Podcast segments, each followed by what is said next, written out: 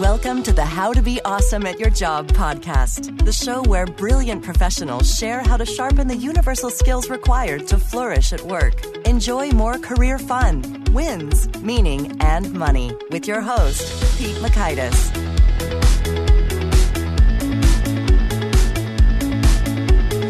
Hello, and thanks so much for joining us here for episode 155 with Jim Tamm. Jim brought some fresh perspective when it comes to effective collaborations, all about managing your defensiveness. So you're going to learn one, why managing your defensiveness is a hidden key to effective collaborations. Two, the three biggest drivers of defensiveness. And three, how to stay curious instead of furious. So if you'd like to check out the show notes or the transcript or the links to items that we reference here, you can find that over at awesomeatyourjob.com slash ep155. While at awesomeatyourjob.com, I recommend you check out some of our great resources from the Gold Nugget email list, which summarizes the best wisdom from each guest in an email you can read in under two minutes, or the 10 Days to Winning at Work email course filled with tactics to slash through the waste at work to free up more time. And if you're driving unable to do that, well, when you come to a safe stop, you can also join via text by texting the word NUG, N-U-G, to 444-999. And you can hop on board that way. Now, here's Jim's story. For about 25 years, Jim was a judge dealing with collective bargaining disputes. He has mediated more school district labor strikes than any other person in the United States. Now he teaches collaboration skills in the talent development program at Harvard, the international management program at the Stockholm School of Economics, and the Leadership Academy of the University of California. His book, Radical Collaboration, has been on Amazon's top seller lists for collaboration, negotiations, and organizational psychology books for 11 years. Now, here's Jim. Jim, thanks so much for joining us here on the How to Be Awesome at Your Job podcast. My pleasure. Well, I'm so excited to dig into your wisdom. I enjoyed seeing your TEDx talk. But could you start us off by sharing a bit about your background before was in law? You were a judge for years. How does that kind of carry over to your current area? Yeah, well, my story starts back in the 1980s when I had been a judge there for a number of years in California, and I had jurisdiction in collective bargaining disputes, which are pretty hostile environments most of the time. And when I worked for the state, we kept seeing the same organizations coming through our system over and over again with litigation. And we were trying to figure out why some organizations had so much conflict and so much litigation, and other organizations seemed to be so much more collaborative and so much more effective, and we never saw them. Because these conflicted organizations, this was costing the state of California just a huge amount of money not just in judges' salaries, but primarily in lost productivity. Mm-hmm. So a small group of us got together within the state, and we got a big grant from the Hewlett Foundation, Hewlett Packard, did a lot of research, and then based on that, put together a program to try to teach the more adversarial organizations how to be more collaborative. The results were just wildly successful the number of people that described their working relationships as conflicted and adversarial dropped by almost 70%. All right. The number of people who said they had a high trust in their relationships increased by 50%. The measurable conflict, things like unfair labor practice charges, requests for mediators or fact finders, we reduced that by 70% in over 90 organizations, which just saved the state of California a huge amount of money so much so that the state legislature set up a nonprofit foundation to keep offering the training to public sector groups. But if you look at those differences, you know, reducing the conflict in organizations and increasing trust, that just makes a huge amount of difference in the quality of the work life for the people that were living in those situations. Now, most of this was done in school districts too when we first started out. So it not only made a difference in the quality of life for the employees, but I think it made a huge difference for the students and the quality of their education. Absolutely. I live here in Chicago, and there have been a number of strikes here with uh, Chicago yeah. public schools. And it's a bummer. I think about the kids. Like, man, they're just sort of losing out there. It's tough. I believe that I have mediated more school district labor strikes than any other person in the United States. And one of the benefits that we saw through this project in California is that all of a sudden these students had role models for how people could solve problems without going to war or destroying the neighborhood because you know if there's a school strike that causes chaos in a neighborhood. Mm-hmm. some of the strikes that i mediated kids were you know i can think of one in 50,000 kids out on the streets for almost 5 weeks. I mean that does real damage to a neighborhood so not only do they become more effective at work but they set a good role model for students about how they ought to be you know more effective in resolving conflicts and building relationships. So after that, I ended up writing a book about that experience, and and my life changed at that point. my world went from California to the world, and I started teaching in different universities. I teach at the Stockholm School of Economics and at Harvard in their talent development program, and the Leadership Academy at the University of California and NASA and a few places like that. So I get to see a wide range of people using the skills that we came up with, and it's uh, very heartening for me to see the impact that it has. That's so perfect. And that's why I've warned you on the show so much is that that is a critical set of skills that can make all of the difference in the world and is highly applicable. You know, whatever your industry or function, you got to have to have that. The skills that we found to be essential are very general skills and they work whether you're talking about an R&D center or a higher education or whether you're talking about heavy manufacturing and mining or the public sector or the private sector or a nonprofit. They are just general skills that help people be significantly more effective at collaboration. And they work not only in different kinds of organizations, but different kinds of cultures as well. They'll work whether you're talking about Uzbekistan or whether you're talking about Japan or Mexico or the US or Sweden. It's very general skills. So people can learn these skills in a very short period of time and practice them, you know, without a lot of effort. This is not rocket science or brain surgery. And it can make a big difference in an organization and a big difference to the individual as well in a very short period of time. Well, I'm all in. I'm excited. I'm intrigued. So, you know, lay it on us, Jim. What are the keys here? How do we make that happen? Well, I think the biggest thing is getting people to be better at managing their own defensiveness managing defensiveness? I think defensiveness, more than anything else that I've ever seen in my career as a judge, causes more problems than anything else. You know, in 25 years dealing with other people's conflict in the workplace, I almost never had to deal with pure legal issues. People were almost always before me because somebody would start feeling vulnerable and then they would get defensive. And when we get defensive, our thinking becomes rigid. Our IQ drops about 20 points and we simply become stupid and then not only are we terrible problem solvers, but we invite everybody else in the room to become a bad problem solver. And then what you end up with is a whole room filled with people who can't solve a problem, which, you know, in my history, the technical term for that is litigation. And it's very expensive. So I think if people can get a better understanding of what their attitude is, what their defenses are, and they can do a better job of not getting triggered whenever they get into a conflict situation, that's probably the single most important thing that they can do. Managing defensiveness. Yep. I think a lot of folks will say, well, I'm not defensive. You know, yeah. Yeah. Everybody, everybody tells me, you know, I, I'm not defensive, but the people I'm surrounded with are terribly defensive. How do I deal with them? You know, nobody wants to admit that we're all defensive, but this is a human condition. We're all going to get defensive at various times. And we're not expecting that people are going to eliminate ever being defensive because this is a human condition. What we're trying to do is get people to become more aware about what defensiveness really is about and then start noticing their own defensiveness at an earlier point in the process before it's too late to do anything about it. Because there are things that you can do to try and notice your own defensiveness earlier. And then there, if you notice it, then you can take some action and be more effective. So you don't get as triggered. So you don't get as defensive. Okay. So then could you maybe give us some typical maybe defensiveness responses that I guess are stealth or kind of go under the radar because we yeah. don't think we have them that could be indicators for us? Sure. Well, first of all, let me talk about what defensiveness is because most people think that we get defensive when somebody has done something to us and we need to defend ourselves from that. But that's not what's going on when we get defensive. What's really going on when we get defensive is we're trying to defend ourselves from fears inside of us that we don't want to feel. Typical fears that trigger our defensiveness are fears about our own significance, our competence, and our likability. So, for example, if I started worrying about my competency for doing this show today, and it's not going well. You know, well, I don't want to feel incompetent. So maybe one thing I could do is I might start blaming you. You know, this is a stupid show, and why should I have to do this? And you how know, dare you?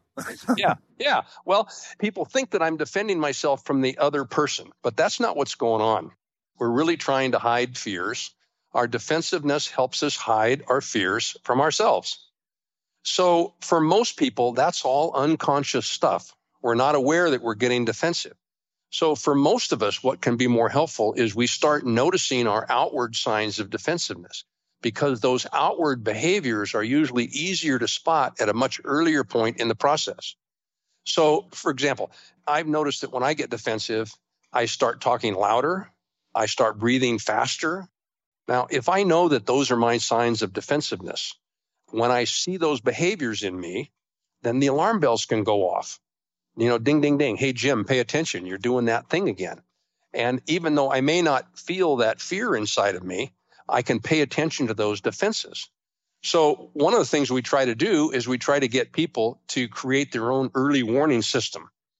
And we've got a list of 50 different signs of defensiveness. There's things like loss of humor or high charge of energy in the body or a sudden drop in IQ, wanting the last word, playing poor me, withdrawal into deadly silence or sarcasm, not wanting to negotiate, blaming, mind reading, all those kinds of things.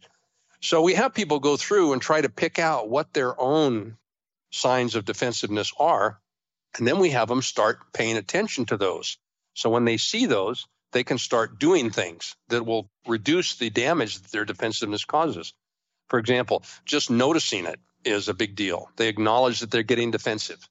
They check any assumptions that they're making. They notice their self talk you know, if you're going into a meeting and you notice that little voice in your head saying, oh, you know, this is not a good time for me, you know, I'm going to look stupid. They're going to think I'm not very competent. So if you go into a meeting with that way, it's certainly going to undermine you and you're bound to get defensive. So start noticing the self talk and then come up with your own little action step. You know, if you know that when you start getting defensive, you have a sudden drop in IQ, maybe you can go hide in the bathroom for five minutes and let your brain catch up with the rest of your body. If it's flooding with information to prove a point, maybe you just shut up for 10 seconds. If it's withdrawal into silence, maybe you do just the opposite. You know, you ask a question or you tell them that you're getting defensive. But if you can start noticing when you're getting defensive at an earlier point in the process by paying attention to your early warning signs, and then you come up with an action plan, it's a way of significantly improving your effectiveness whenever you start getting defensive. Okay, that's nice. So you said that we're not defending ourselves from a person or a situation, but rather we're trying to prevent the feeling of an unpleasant or uncomfortable emotion. Can you sort of elaborate a little bit upon it seems like defensive behaviors, if that's something you do, is reaction. Yeah. And yeah. then defensive, I guess, motivations are things you want to avoid. Can you share a little bit more about the things you want to avoid and I'm thinking that there's even maybe an internal thought reaction. I guess like maybe it's just me. I'm narrating my experience of, I guess if someone is putting me in a spot where I might react defensively, flooding with yeah. information sounds like something I might do is like, well, you know, A, B, C, D, E facts. Yeah. I'm not wrong or dumb. That seems like something I might do. But I think even before that, I'm probably thinking something like, this guy thinks I'm dead wrong. yeah, for some people, it might be a thought process we go through. You know, you blame the world, you blame the external situation. For other people, it might be a physical sensation. You know, you notice your breathing is a little bit faster. You don't quite know why, you know. But say you do notice that your breathing gets faster, your hands get a little sweaty, you have some rigidity in your shoulders. Those are the kind of precursors to getting defensive that if you really spot those, that's when you can take the action. You know, if you start getting anxious, if your hands get sweaty, if you start breathing faster and you spot it, then maybe you can do something like maybe some kind of a visualization to calm yourself down, to slow down your physiology. Because some people have a physiological early warning sign, other people have a mental early warning sign. You know, if you notice that you start blaming other people, or if you start being very negative, you know, versus very positive, what you usually are. But when you get defensive, you get very negative. Those are the kinds of things that can tip you off that you're becoming ineffective. Because anytime we get defensive, we are becoming ineffective. Okay. And so then what we're defending against, let's recap a bit. Some of those yeah. emotions, incompetence, and what else? Significance, competence, and likability are the three biggies that come up all the time. If you think people don't like you, you tend to get defensive. If you don't feel very important in a situation, you tend to get defensive. If you're feeling incompetent and feeling humiliated, it's very easy to get defensive. And so when you behave in this defensive way, what it does, it eases the fear of the anxiety because it hides the underlying fear. Uh, now, unfortunately, that's a lot like putting whipped cream on dog poop. You know, it may yes. look a little bit better, but it doesn't deal with the underlying issue. So that's why we're trying to get people to better understand what their defensiveness looks like. Now, this is all we're talking about sort of triage, first aid, you know, to stop the arterial bleeding. If people get defensive all the time, then it's very helpful for them to go back and start looking at self esteem issues. You know, where did you first develop this? How did that come about? What are the types of patterns that you see when you do get defensive? And you dig a little bit deeper that way. But what we're talking about right now is just sort of the first aid. How do you get through a difficult situation or a difficult meeting? Well, and I guess I'm thinking along those lines, like in some ways, I think your fear could be right. It's like, sure enough, you are not significant to this conversation. You don't have any competence to speak here. Yeah. Some of these people really don't like you. I guess I'm thinking that might be true, but that's not the end of the world. That's right. And if you know that that's the case, for example, I don't know anything about sailing. Okay. So I know I'm not very competent about sailing. When I go out on a sailboat, I am not about to take charge of that sailboat. You know, mm-hmm. I don't feel humiliated by that. But some people, you know, if they're in a situation like at work, especially, it's important for them to feel competent or significant or likable, whatever their trigger might be, because it doesn't feel safe not to feel that way. Mm-hmm. And so that's when the defensiveness would come out. But just because you're not competent or you're not significant. There's a lot of times in my life where I'm not that way. And who cares? Mm-hmm. I have a strong enough self esteem that it's not going to undermine my behavior. Yes. I guess that's where I'm driving at. And maybe this is naive or idealistic or impossible with the human condition, but it seems like the dream place to be would be to have a healthy sense of self confidence, self love, self esteem, you know, whatever kind of rootedness such that you're kind of unshakable by this stuff. Is that achievable and how can we get there or am I dreaming too big? No, no, that's exactly what we're hoping for. Okay. For example, when I was a judge, at the end of every case, somebody was ticked off at me. Somebody right. thought I was a bad judge or incompetent, you know, but I knew I was a really good judge. I never got overturned. I knew the law. I was solid. I had solid self esteem there. But when I made the shift to becoming a consultant, and I'm standing up in front of a group. And I knew that I wasn't very competent at that because this was a whole new skill set for me. You know, if somebody wasn't paying attention to me there, then that undermined my self esteem. That undermined my self image. And I would tend to get defensive. So if you do have that solid base there, you're much less likely to get defensive and it's much less likely to cause problems for you. Mm-hmm. Well, and so I'm curious that if you've got some pro tips or strategies for building that base, I can recall the time let's see, I shared this somewhere before. Well, hey, we're opening it up a little bit, in which I was in college and I was part of the Model United Nations. Mm-hmm. And I was a poor navigator. We didn't have Google Maps on our phones at that time. I'm 33. okay. And so I remember I gave someone some I gave him the wrong call in terms of which way we should go because there's 90, 94, the highway it splits around Chicago. I did, I was getting new to that. Sometimes it's the same, sometimes it's different.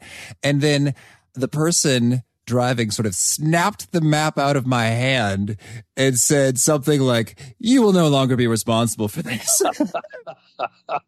and it really got me like, you know, in terms of like a self doubt thing. And so I went so far as to, in a notebook, record all these victories, successes, compliments, achievements to restore a sense of self-esteem or self-confidence that I thought I had lost from my glory days of high school, homecoming yeah. king, valedictorian, blah, blah, blah.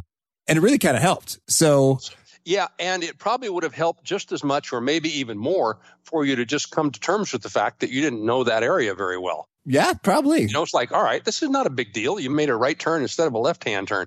You're not going to get executed for that. Uh huh. like, all right. But because your self esteem was wrapped up in that, that's what caused the reaction. It wasn't that the other person, you know, that it was a big deal that someone pulled the map out of your hands or that you made a wrong decision. It was that you were judging yourself more than they were judging you. Yeah, I think in a way that's where we're really getting deep here. I think it's true because at the time I was really kind of investing a lot of myself in, you know, the student organizations and yeah. leadership and writing a book on student leadership. And, and it's like, well, I am the rock star student leader. Right. And if I can't even tell our driver which way to go to get to the conference, then maybe I am not very good at this or anything. Well, you know, it's the same situation I was talking about when I was a judge or, or a new consultant. If somebody wouldn't listen in class, I knew that I wasn't very good at what I was doing. And so that made me feel less competent because what they were doing, them not listening to me, was reminding me of my own fears. And so I would take it out on them. You know, mm-hmm. you're an idiot. You're not paying attention. You know, you should go outside and leave, you know, blah, blah, blah, that kind of stuff. But that's all defensiveness on my part.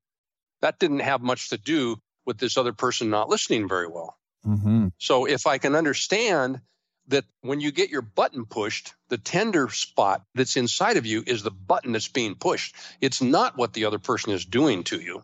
Okay. It was your own self judgments about not being a good leader. Yep. That was causing your button to be pushed. It wasn't what the other person, you know, pulling the map out of your hands. All right, I'm with you. So once we kind of face the triage, the managing defensiveness yeah. in the heat of battle, you know, what are some steps to take when you're not on the front lines to build that sort of health, mental awareness, self confidence. I think one thing is to actually get good at the thing. But beyond that, are there some psychological things that one should do internally?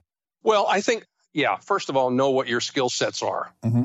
Try to improve the skill sets. You know, like there are a lot of things that I could do when I was a new consultant. You know, I could practice standing up and giving speeches. I could videotape myself. That's all ways that I can improve. So, depending upon what the skill set is that you're trying to build, there are easy ways that you can do that. Beyond that, I think it's helpful for you to notice what your attitude is towards yourself as well. You know, we have a thing called a red zone and green zone. A red zone is a very adversarial type of attitude. It's very conflicted, it's very harsh, it's judgmental. And then, as opposed to a green zone attitude, which is more supportive, more collaborative, less conflicted. And we talk about those type of cultures in organizations, but people can have those attitudes towards themselves as well. So if you have a very red zone attitude towards yourself, every time you make a mistake and you start beating yourself up, guess what's going to happen? You're not going to start noticing whenever you make a mistake because that's a painful experience for you. Mm-hmm. It's like trying to get a turtle to stick its neck out by pounding on the shell.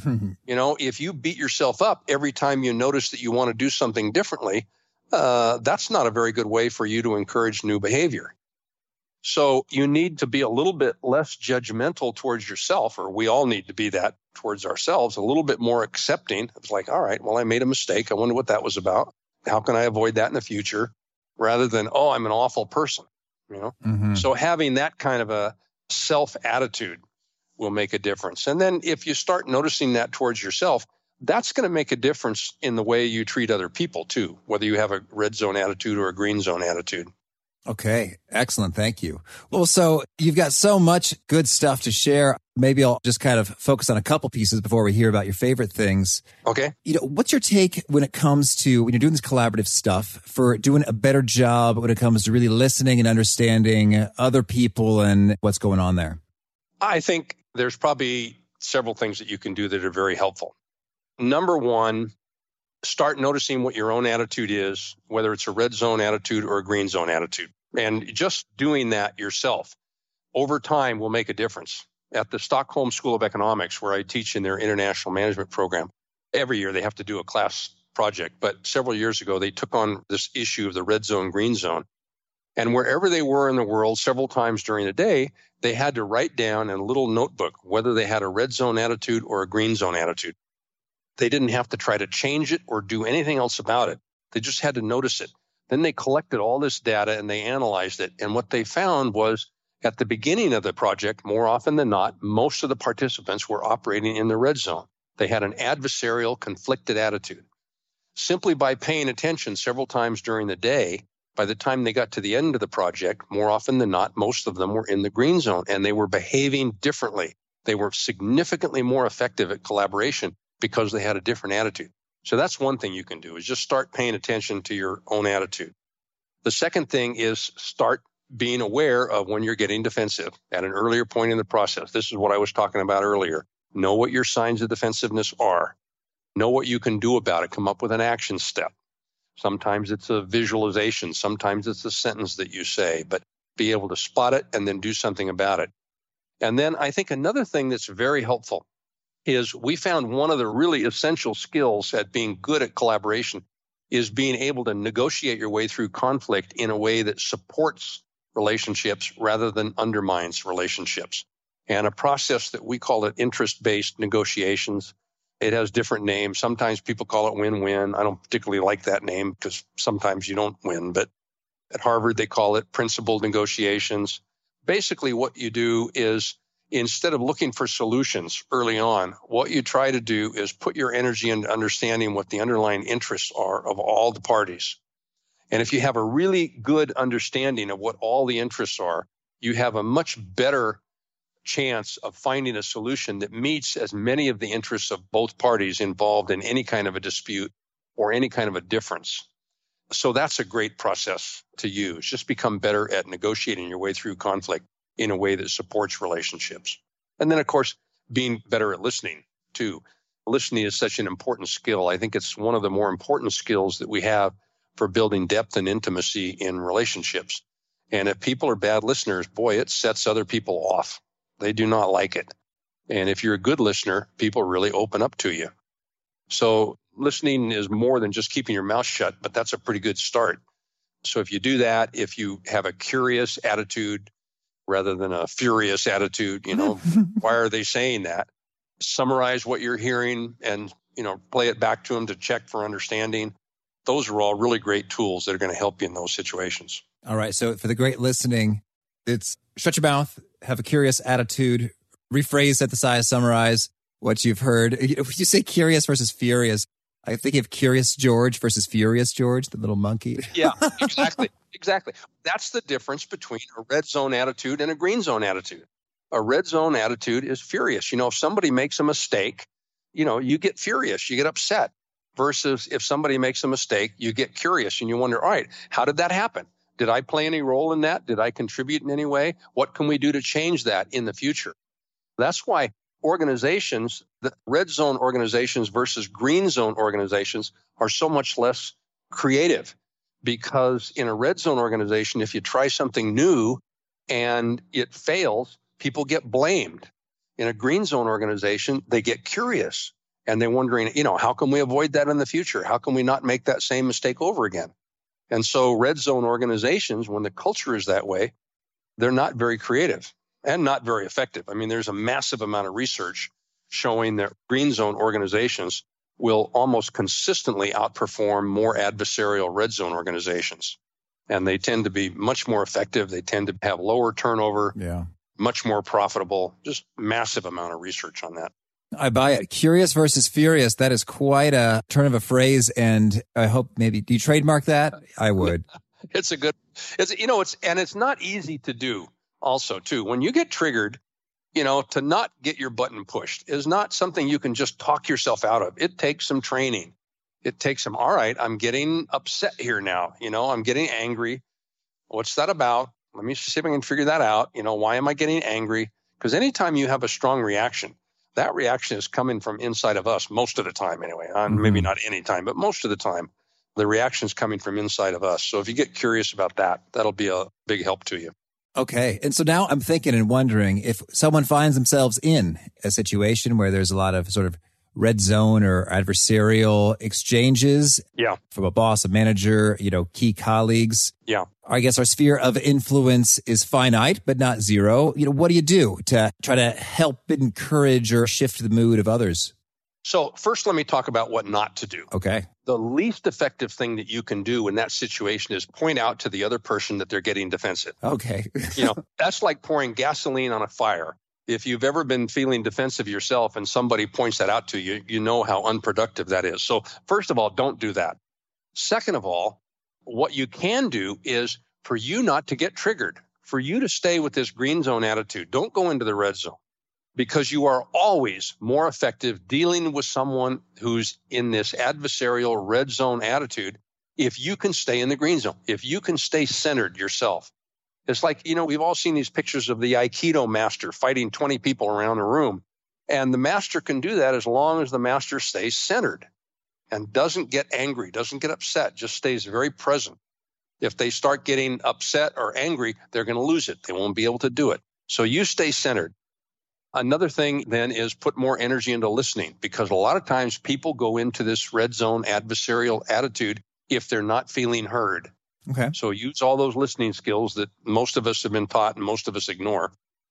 And then the other thing is this interest based approach to negotiations is a really helpful thing. And instead of rushing to solutions, you put your energy trying to understand what all the interests are of all the parties. And you don't start looking for solutions until each side can articulate what the interests are of the other side to the other side's satisfaction. Those are some good things that you can do if you're in that situation. Okay, excellent. Thank you. Well, is there anything else you want to make sure to mention before we hear about some of your favorite things? If people are feeling defensive, I would encourage them to take a look at. I did a TEDx talk on defensiveness, and that'll give them a good outline. The, these 50 signs of defensiveness that I talked about, that's listed in the Radical Collaboration book. There's some articles and things like that on the radicalcollaboration.com website. So if people are getting defensive and they're trying to figure things out in relationships, there's some resources for them out there that they can take a look at. Oh, great. Thank you. Well, so now can you start us off by sharing a favorite quote, something you find inspiring? Sure. This was written by Mary Parker Follett. She was born in 1868. So it sets the date a little bit. But we have thought of peace as passive and war as the most active way of living. The opposite is true. War is not the most strenuous life. It is a kind of rest cure compared to the task of reconciling our differences. From war to peace is from the futile to the effective, from the destructive to the creative way of life. The world will be regenerated by people who rise above these passive ways and heroically seek, by whatever hardship, by whatever toil, the methods by which people can agree. All right. Thank you. And how about a favorite study or piece of research? I guess the favorite research is done by Kotter and Heskett. Jim Heskett, John Kotter. They're both Harvard professors. Oh, we had Kotter on the show. Yes. Did you really? Well, Yeah. they're great. They're great. I don't know whether he talked about his book, Corporate Culture and Performance, but they did a, an 11 year study. It started with over 200 corporations, all listed on the New York Stock Exchange, big global organizations.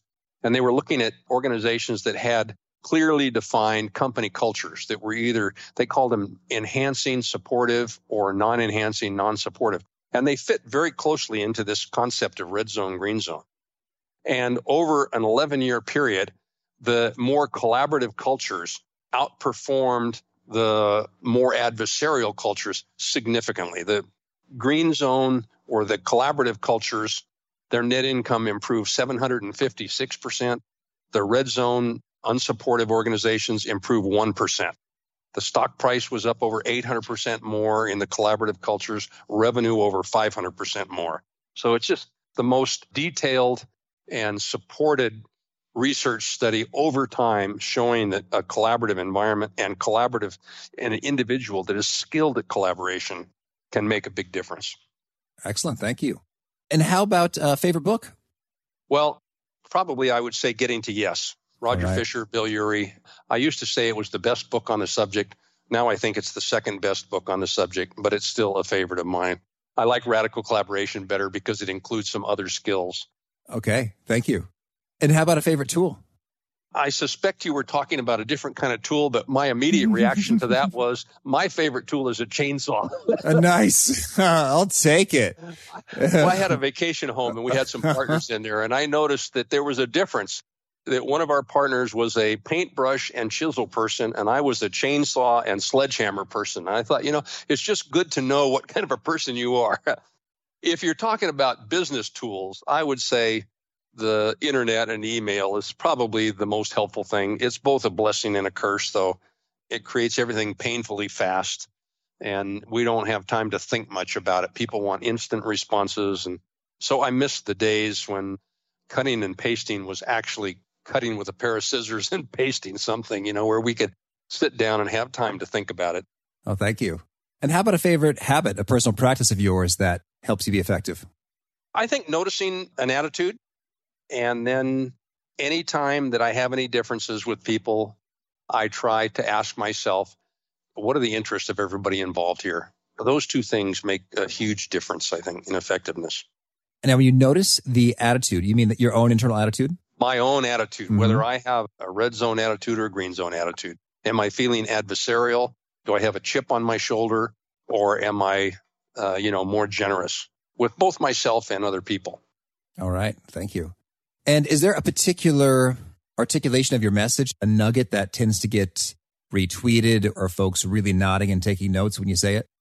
Well, I think probably that nothing will help you be more effective at collaboration or resolving conflict or building relationships more than better managing our own defensiveness. That of all the things that I've seen years and years of working with people in conflict, that's the single most important thing I think that people can do to improve their effectiveness, better manage their own defensiveness. All right, thank you. And if folks want to learn more and or get in touch, where would you point them? The Radical Collaboration website, radicalcollaboration.com. Certainly the book Radical Collaboration goes into all the training that we've done and the skills. There's a set of skills. There's about five skills. I think the book goes into all of those. They're all pretty practical things, so people can get a lot out of just reviewing that. A particular set of skills. Uh, I'm thinking Liam Neeson right now. So thank you. And you have a final challenge or call to action for those seeking to be awesome at their jobs. I think, you know, start paying attention to when they get defensive. There's a lot you can do about it, but it, everything starts with self awareness. Everything starts with noticing it. So start paying attention to that. If you do that, then there's lots of resources out there, whether you're talking about the TED Talk or the website or books or whatever, but you can't do anything about it unless you start noticing. So be on the lookout for when you're getting defensive. Start noticing your reactions. And you do that, and it'll help you a lot. Perfect. Well, Jim, this has been so much fun. Thank you for making this time and keep on rocking. My pleasure. Nice talking with you, Pete. I really love what he had to say about being curious instead of furious.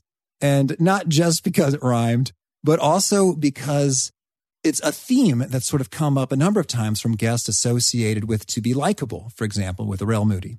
He talked about being curious to dig into some things that people want to know or to build more sense of a connection with folks. You want to get a sense for, you know, what makes them tick. Episode 100 with my uncle Topper tackled that issue there.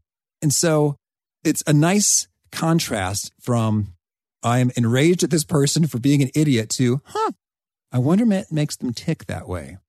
And it can make all the difference in terms of keeping your cool and thus remaining effective. So if you'd like to check out those resources here, the show notes or the transcripts or the links to items that we referenced, it's over at awesomeatyourjob.com slash ep155. And I do hope you'll push the subscribe button if you haven't already so you can catch folks like our very next guest. This is fun. We got Cheryl Strauss Einhorn, and Cheryl has a book and problem solving approach so good that Tony Blair loves it and insisted on writing the foreword to her book. So I hope to catch you then and peace. Thanks for joining us for today's episode. To get the most out of this conversation, visit awesomeatyourjob.com to find today's show notes, transcript, and infographic summary cheat sheet. For more entertaining professional skill sharpening, be sure to subscribe to catch the next episode of How to Be Awesome at Your Job.